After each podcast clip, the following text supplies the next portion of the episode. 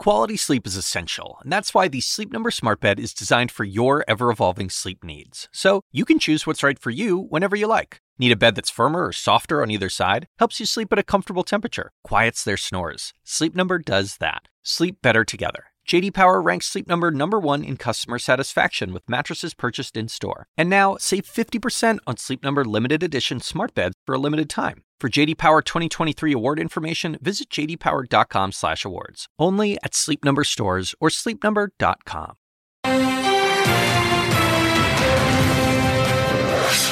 Escalating threats. President Trump trying anything he can to stem immigration at the border. We will close entry into the country. And threatening a government shutdown over the wall. How will Congress react?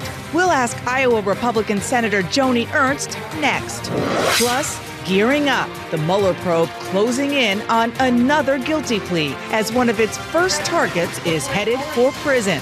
What are the next steps in the investigation? The written answers to the witch hunt that's been going on forever, they've been finished. We'll talk to a man who will soon lead investigations of the president, Congressman Adam Schiff, and climate crisis, deadly fires, floods, and disease spreading across the U.S., causing crippling economic losses. These dire warnings put out by the Trump administration on a holiday weekend. Is anybody listening?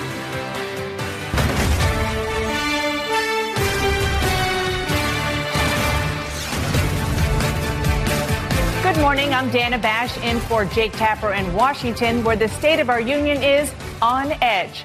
President Trump returns to Washington today after a tumultuous holiday week, determined to push his priorities through Congress before Democrats take control of the House and make his life much more difficult.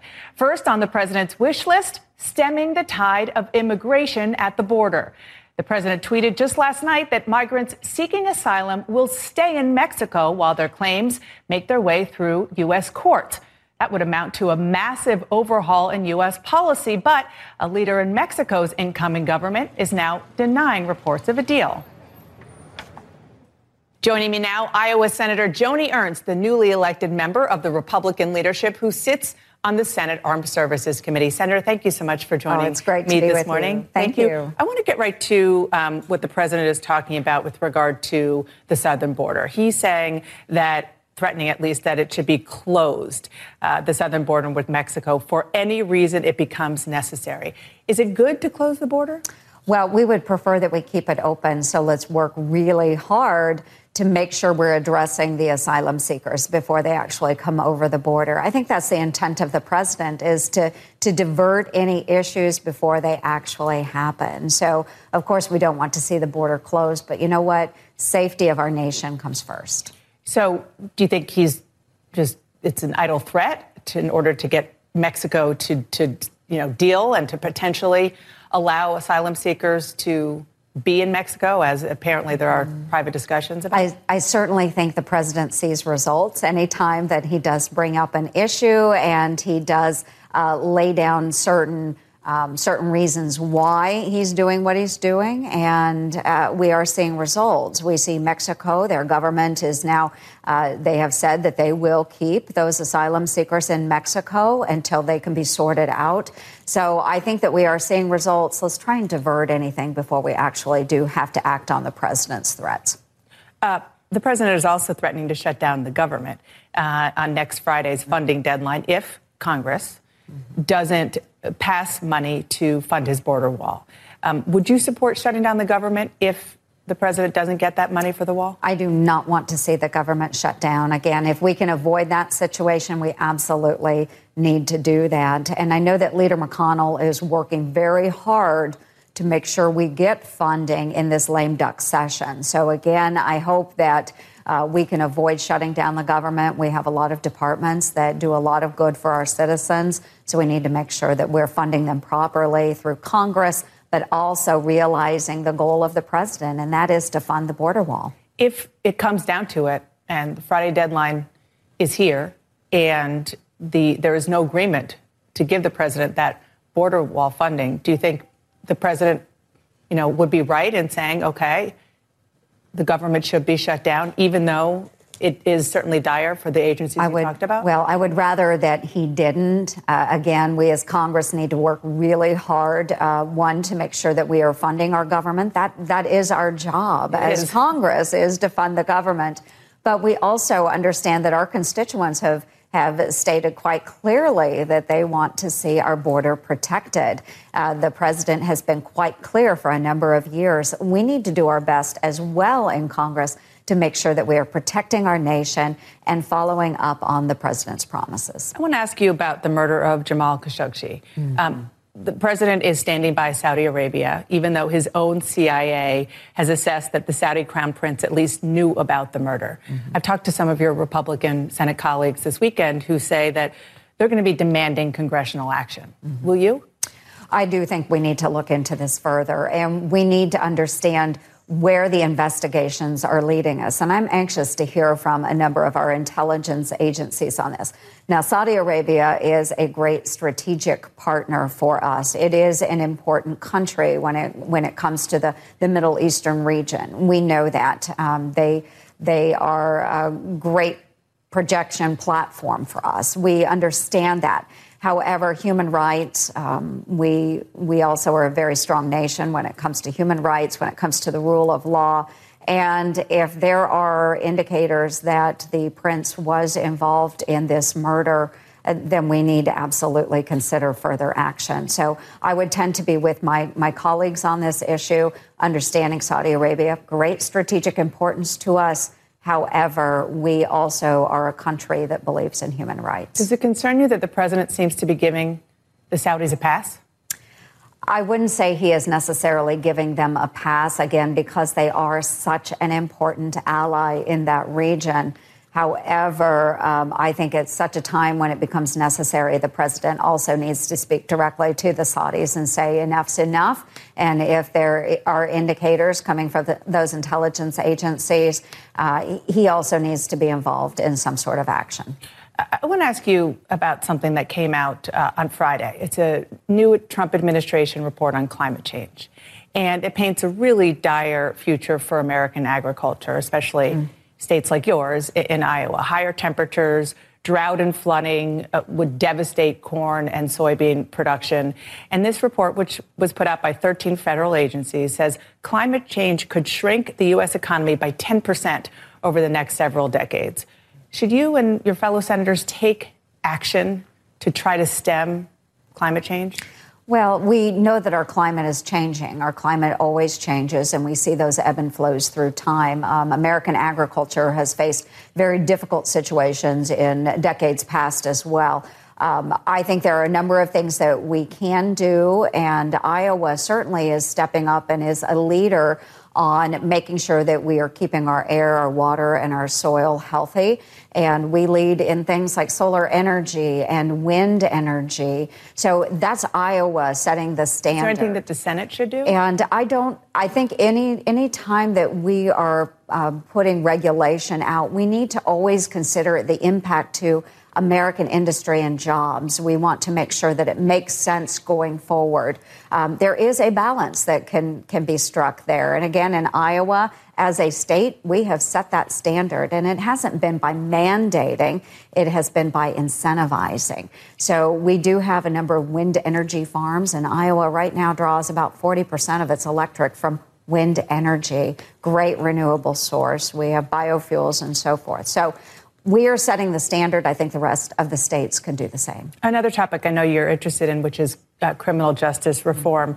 Um, you support the bipartisan legislation uh, that uh, would lighten some prison sentences and for nonviolent drug crimes.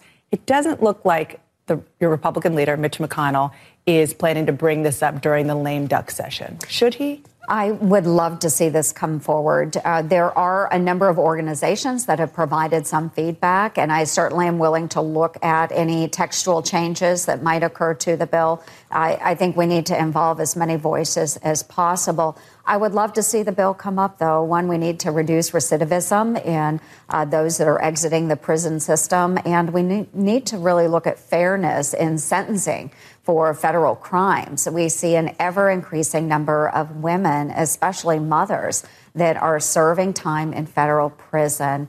And what does that do to the rest of the family structure? It does create this cycle. So I am excited about the opportunity to see the First Step Act move forward through the Senate. Uh, I would love to see more support. If there's a way that we can accomplish that and get it done in the lame duck, that's great. If not, we'll drive on in the new Congress. You mentioned women. Um, when, we, when the Congress comes back in January, you will be the first woman in uh, the Republican Senate leadership in a decade.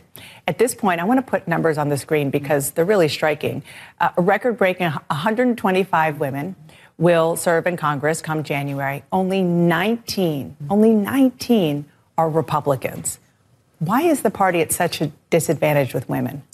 Well, I do think that we are doing great work for women we need to do a better job at communicating why we are the choice for women and encouraging women to run for elected office. Um, of course, the Tax Cuts and Jobs Act is better for our families. We see more of them keeping that income in their own pockets.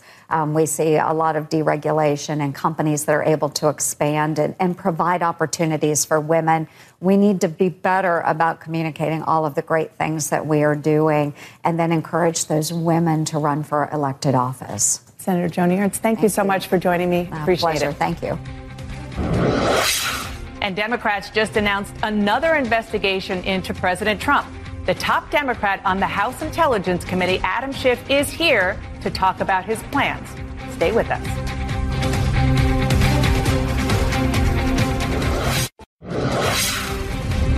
Welcome back to State of the Union. House Democrats' to do list just got longer.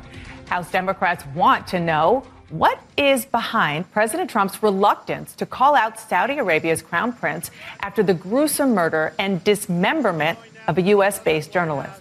The man who plans to lead that investigation joins me now, Congressman Adam Schiff. Thank you so much for being here. Thank you. Now, one of the things that you want to probe is the president's relationship with Saudi Arabia. You told the Washington Post um, you have an idea uh, that the president is going easy on Saudi Arabia because of his business interests and that you want to look into that. Do you have any evidence to support that going in? Well, look, the president is not being honest with the country about the murder of Jamal Khashoggi. Um, I think in part he feels that uh, by saying uh, that we don't know or that the world is a dangerous place or everybody does it, he thinks it makes him look strong. It actually makes him look weak. Uh, it means that our allies don't respect us, our enemies don't fear us.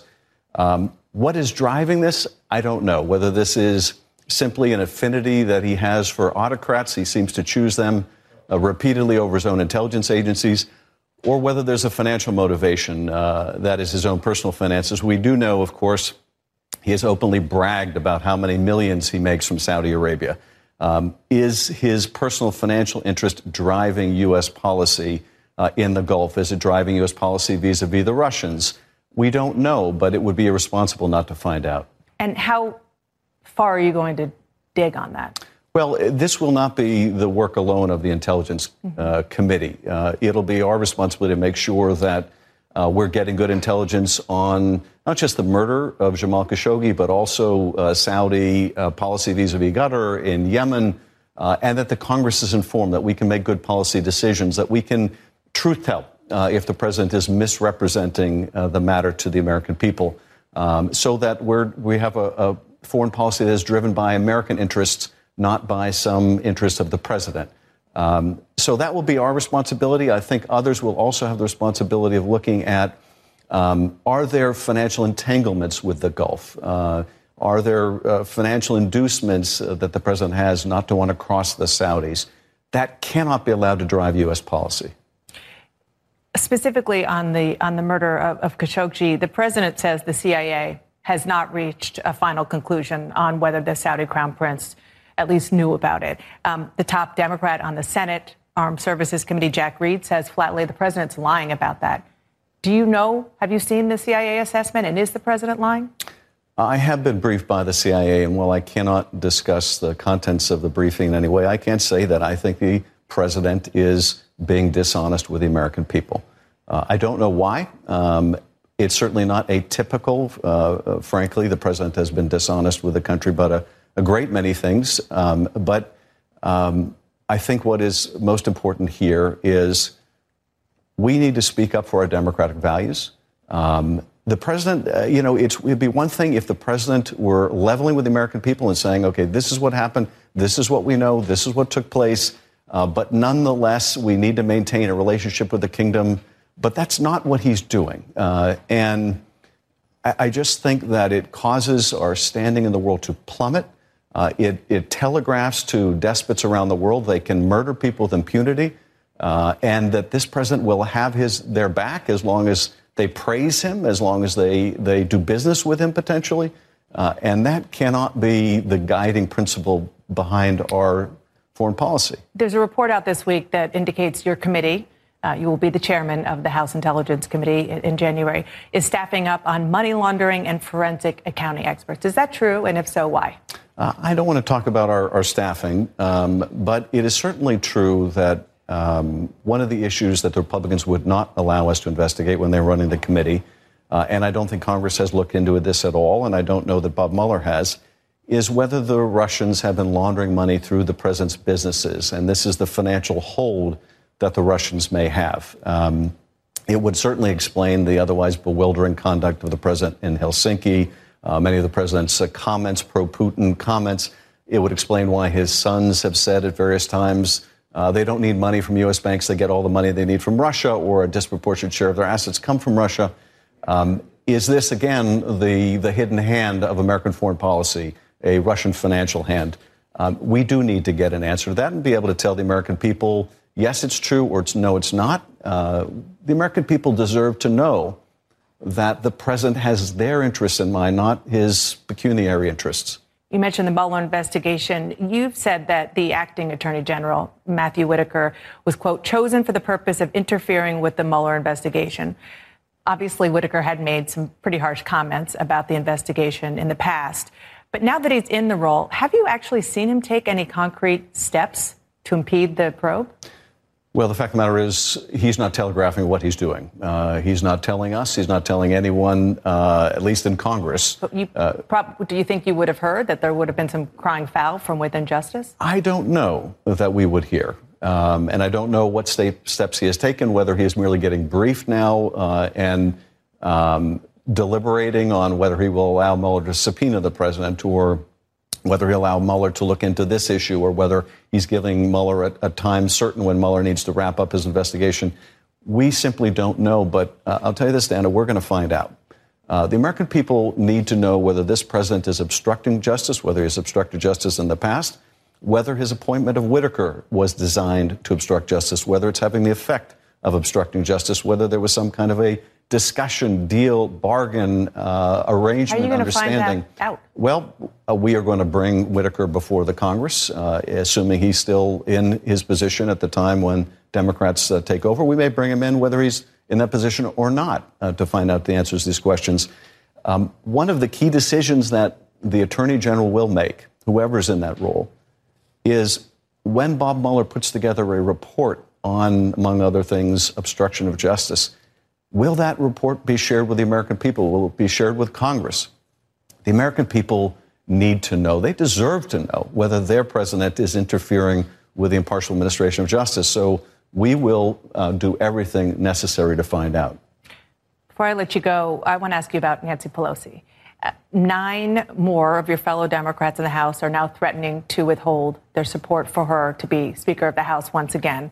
Um, that's on top of 16 Democrats who signed a letter uh, on Monday. I know you support her, but is there any doubt in your mind that she will have the votes, not just among Democrats, but obviously most importantly when it comes to a vote on the House floor in January? I'm very confident she's going to have the votes that she needs. Um, and even more, that she uh, is the right person for the job right now. Um, we don't want to go into this very challenging time uh, where everything is on the line for the country, where the rule of law is on the line, where people's health care is on the line uh, without the best tactician, without the best uh, organizer to keep our caucus together, that is going to be a more challenging task than ever before because we have a more diverse caucus than ever before. Um, and if there was someone else that had that same uh, package of talents, I'd say support them. But no one, uh, I think, is better qualified than she is right now. There's no one I want to see more in that role. And I'm confident at the end of the day, she has the votes to do it. Congressman Adam Schiff, thank you so much for joining me this morning. Thank you. Appreciate it. And the president is heading back on the campaign trail in Mississippi tomorrow as new warning signs emerge for his own 2020 reelection bid. That coming up.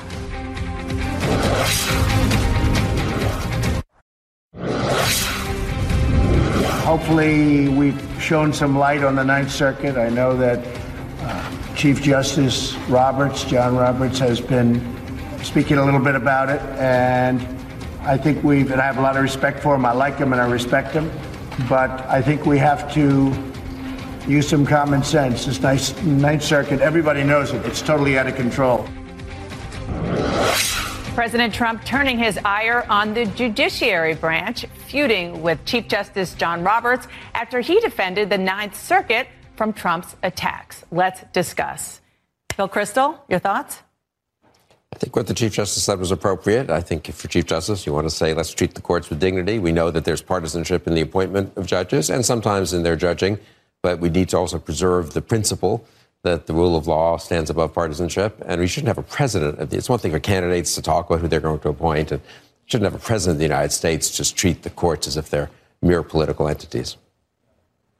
Yeah, well, I wish that were true. Uh, but but the, the courts have become mere political entities. I mean, the, the, the reality is Donald Trump is reflecting what at least a large swath of the Republican Party believes. This is one of the reasons Trump, even though he does say outrageous things, resonates with with Republicans is because we've seen the courts hijack uh, our democracy and take over and and make decisions that were supposed to be left to the people to make. And and it's been predominantly left wing judges. And and so when the president goes out and put, points to the Ninth Circuit, which repeatedly ignores the Constitution and and and, and imposes liberal policies, uh, the fact that the Chief Justice defended it just has people scratching there and say, yeah, you know, George Bush messed up again with uh, with with John Roberts. Here he is, you know, taking the position uh, that is that is clearly out of step with the truth with respect to how judges uh, uh adjudicate. You know, what was so unusual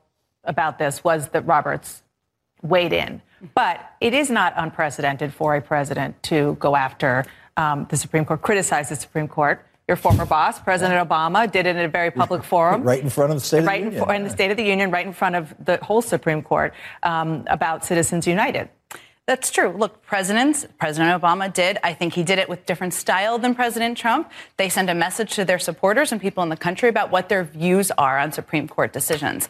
The difference here, I think, is that President Trump has been attacking uh, institutions like the courts, um, for the entire time he's been president. And there is a high probability, higher than any recent president, that there could be a case related to President Trump in front of the Supreme Court if he's subpoenaed and he doesn't um, come to uh, testify. Uh, you know, so there are there's a real personal aspect here that is different from past presidents. I will say that the reason I think that conservatives don't like John Roberts is because of how he voted on the Affordable Care Act, and True. we all know that is the case. There are strong views about courts. There's history there. John Roberts did what he did, which I think was important because he's standing up for the courts. Uh, I'm not a John Roberts. Obviously, he's a conservative judge, but he, what he did was important and I think historically important too.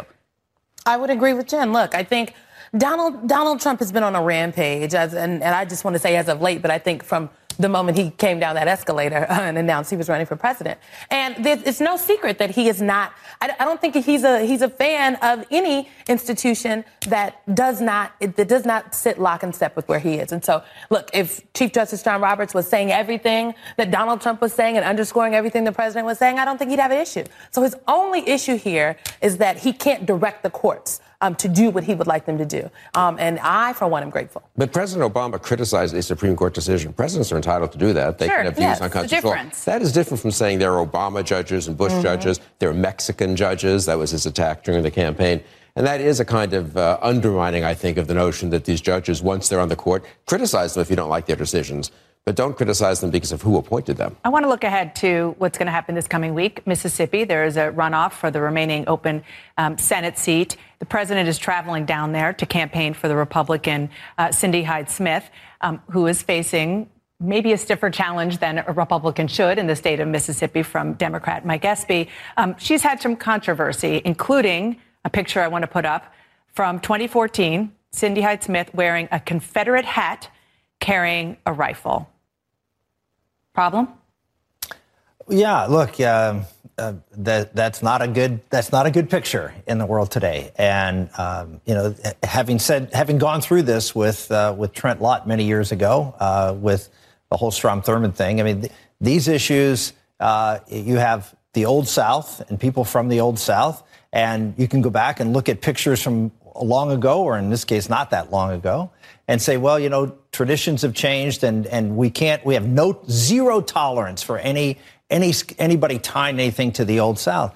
I I I think that's unhealthy. I think that's not it's it's ahistorical and and to criticize someone for for doing that of something that happened years ago i look you look at the person look at what their policies are look at who the look at the totality of who the person is and uh, you know cynthia cindy hyde smith is mainstream Republican. She's not some she was a Democrat until a few years ago. She's not some right-wing lunatic. She's someone who's very much traditional Mississippi. And I know some people here in, in the Northeast don't like that, but that's that's who she is. Uh, you know, I, I think she, I don't know that she is what Republicans want to be representing them. It's not just that photo. She went to a segregationist high school. She sent her daughter to a segregationist high school. So when she was an adult, she made that decision for her daughter not to be in a school with inter- with an integrated student student body. These are realities. That's, those are racist tendencies. I think we should call it what it is. Um, the reality is Mississippi is a deep red state. I think we all know that. Mike Espy is a moderate. Um, he would have to be to be a nominee there, and he is trying to walk a very uh, difficult tightrope walk here. He has not come out and strongly criticized her. Not sure that's going to be super helpful for him in turning out a huge African American vote. Um, and he has to win enough of the white vote that um, that that you know he can combine the two. So it's a hard road for him. But the reality is, do Republicans want her to be representing them in the Senate? I would I would say that's tough to I should see. say Mike Espy is a moderate. He's also an African American. He is also an African American. You know, my father is from Mississippi, and so when you talk about the Old South, um, I think Mike Espy is representative of Mississippi. Uh, he, so the idea that um, someone like Mike Espy uh, can't win this race, I want to remind folks that this got to a runoff because it was so close. Um, the current sitting senator could not get to the number of votes she needed to get to to win right out. So that's why we're there were a number of candidates. A number of candidates, but including I mean, a major, look, including a major conservative Republican who ran a couple years ago. She so. couldn't win it straight out. Now we're in a runoff. I mean, that, those are the facts here. So look, I think Mike Espy did. He had a chance at the debate that they had last week um, to address uh, the senator's comments, and what he said was, "Look, everyone know what she knows what she said. She knows what she meant," um, and he moved on to talk about the issues. I, I, think he can win this. It's going to be a tough road, but they've been knocking doors. A lot of folks have, dis- not just Donald Trump, but a lot of folks on the Democratic side of the aisle have descended on Mississippi, and I think we'll just have to wait and see what happens. Should Republicans be worried, Bill? I mean, I, I think the about winning the seat. They should be worried about the seat. I, I, when I saw the results on election night, it was about 42 percent to 41 percent. Mm-hmm. Most of the other vote went to a right-wing Republican, right. a Tea Party Republican. So you could say, well, that's naturally going to go to Hyde Smith, but maybe they don't turn out. You know, Espy can make it close, and maybe he can win. Uh, he was a cabinet, Clinton cabinet secretary and a free trader. I mean, when you actually look at the race, mm-hmm. he sounds a lot more like a Republican on a lot of issues. He's free trade. He's for American leadership in the world. She sounds much more Trumpy. I do think it is part of a bigger, much bigger national problem for the Republican Party, which is the, your normal swing voter in Virginia or in a lot of swing states uh, across the country in the upper Midwest, which will be key for 2020. And you look at that, and you think, that's kind of the Republican Party that's, you know, uh, sort of wishing that we could go back to the good old days of the Confederacy. It may be unfair in her case, but I do think it's a bad image for the Republicans. I think that's unfair, and I think to say that a candidate from Mississippi is somehow representative of a candidate from every other corner of the country is not fair to the Republican Party. Look, if Republicans win like we've won in Pennsylvania because we nominate people that fit fit the area that we're running in. And, you know, and Republicans lost this year in Pennsylvania precisely because the national image of the party overwhelmed you know, fairly reasonable local, statewide, and, and, and local the... candidates. So that makes my point, I think. Yeah. All right. I... Go ahead. Sorry, we have a lot more to talk about. We have to take a break. Uh, up next, we're going to talk about 2020. The campaign is already underway, and challengers are facing both sides. Stay with us.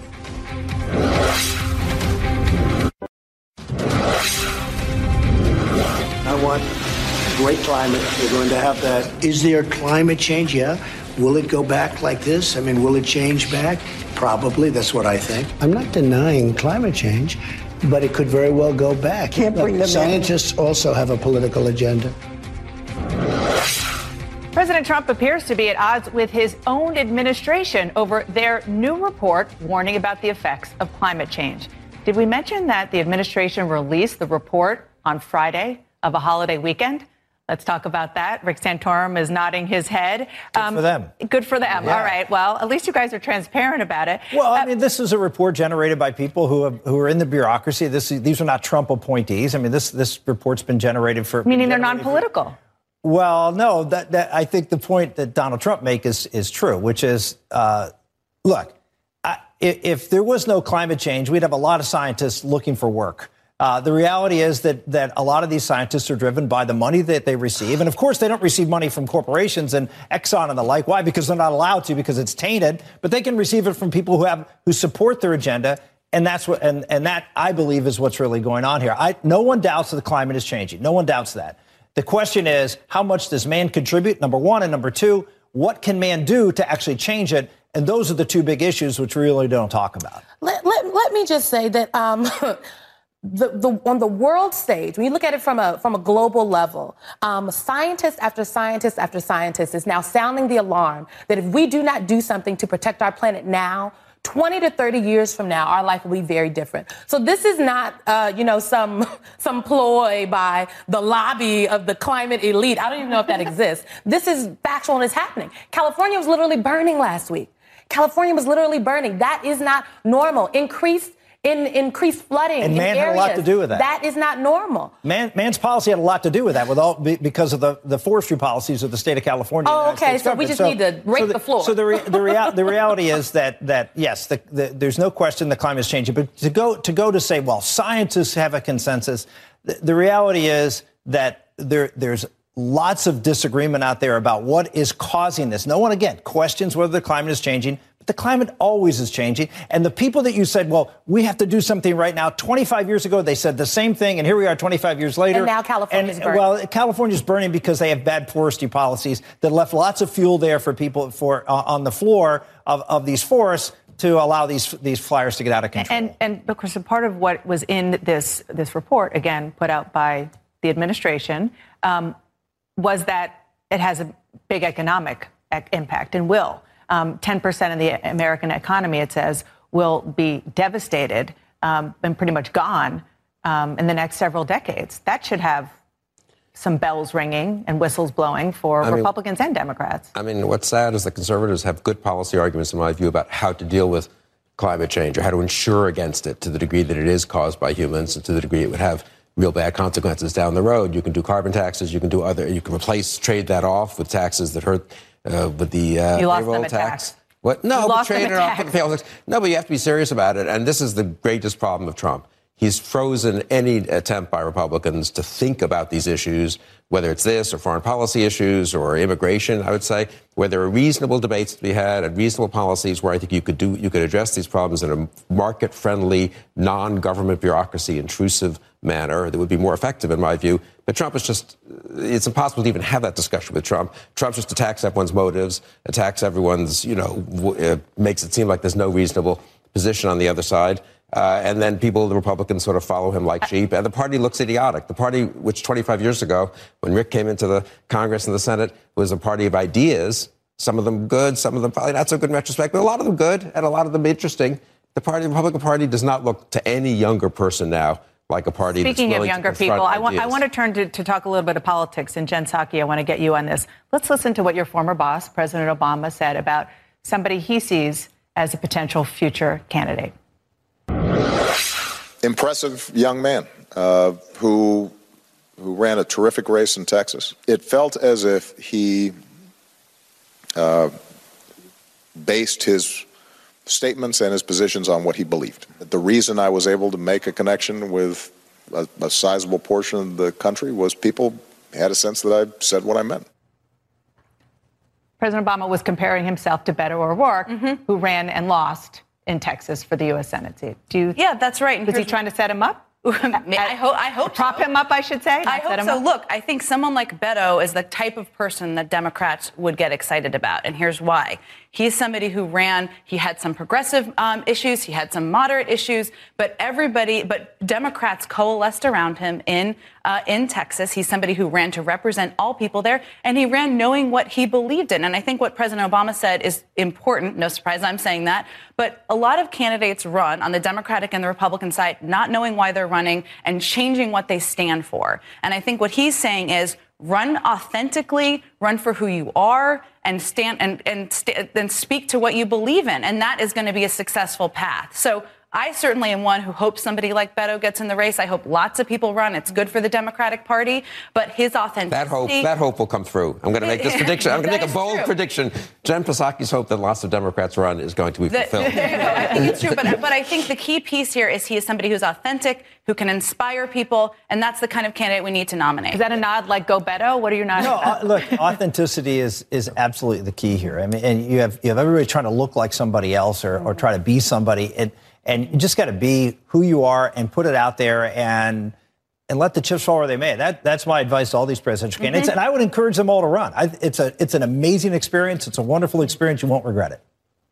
Look, we, I think we need to have a robust primary on the Democratic side of the aisle, uh, and I, I, don't think there's a shortage of people that want to put their name in the in the ring to run for president. But I will say, um, the path to the Democratic nominee, uh, you have to. It goes to South Carolina, it goes through the Super Tuesday states, and you have to be able to win black women. But the path to the person that can be Donald Trump, black women have to love you, and white women have to like you. And I think um, that the the midterm elections have demonstrated that there is a path for a Democratic candidate. I mean, look, Democrats now hold the governor's mansions in Wisconsin. Michigan, and Pennsylvania.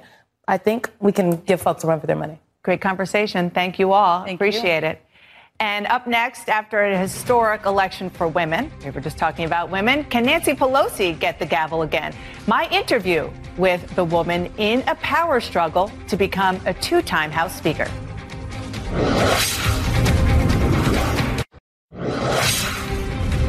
Welcome back to State of the Union. A second group of House Democrats is now threatening to withhold support from Democratic leader Nancy Pelosi as she tries to retake the Speaker's gavel.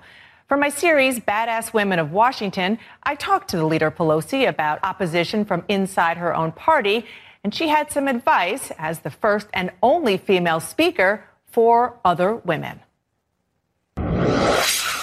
Hello, hello. When Nancy Pelosi first ran for House leadership 18 years ago, her male Democratic colleagues didn't get it. When people said, oh, there, a lot of the women are supporting Nancy to run, and they said, well, why? Do the women have a list of things they want us to do? Why don't they just make a list and give us the list?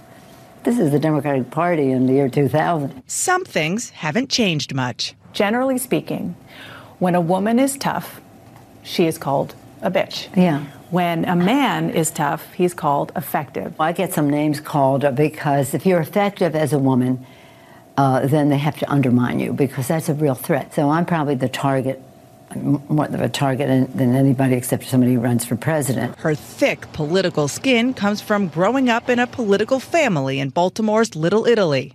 When she was six, her father, Thomas D'Alessandro Jr., was elected Baltimore's first Catholic mayor. Her female role model, her mother, was the one who helped make that happen. There are two things about what uh, I bring with me from my family in this regard. One is to know how to count. That's very important. Count your votes to win the election, count your votes to win a vote on the floor. But the other uh, is listen to the constituents.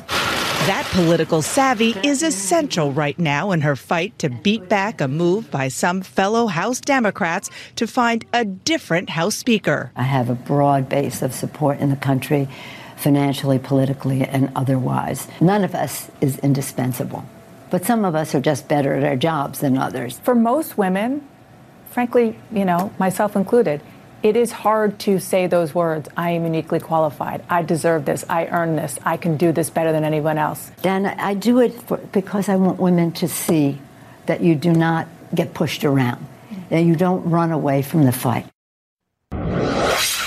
Thank you for spending your Sunday morning with us. You can follow our show on Facebook and Twitter. And up next, as emergency room doctors take on the NRA over gun violence, what we're learning about how to prevent more deadly attacks. Stay with CNN.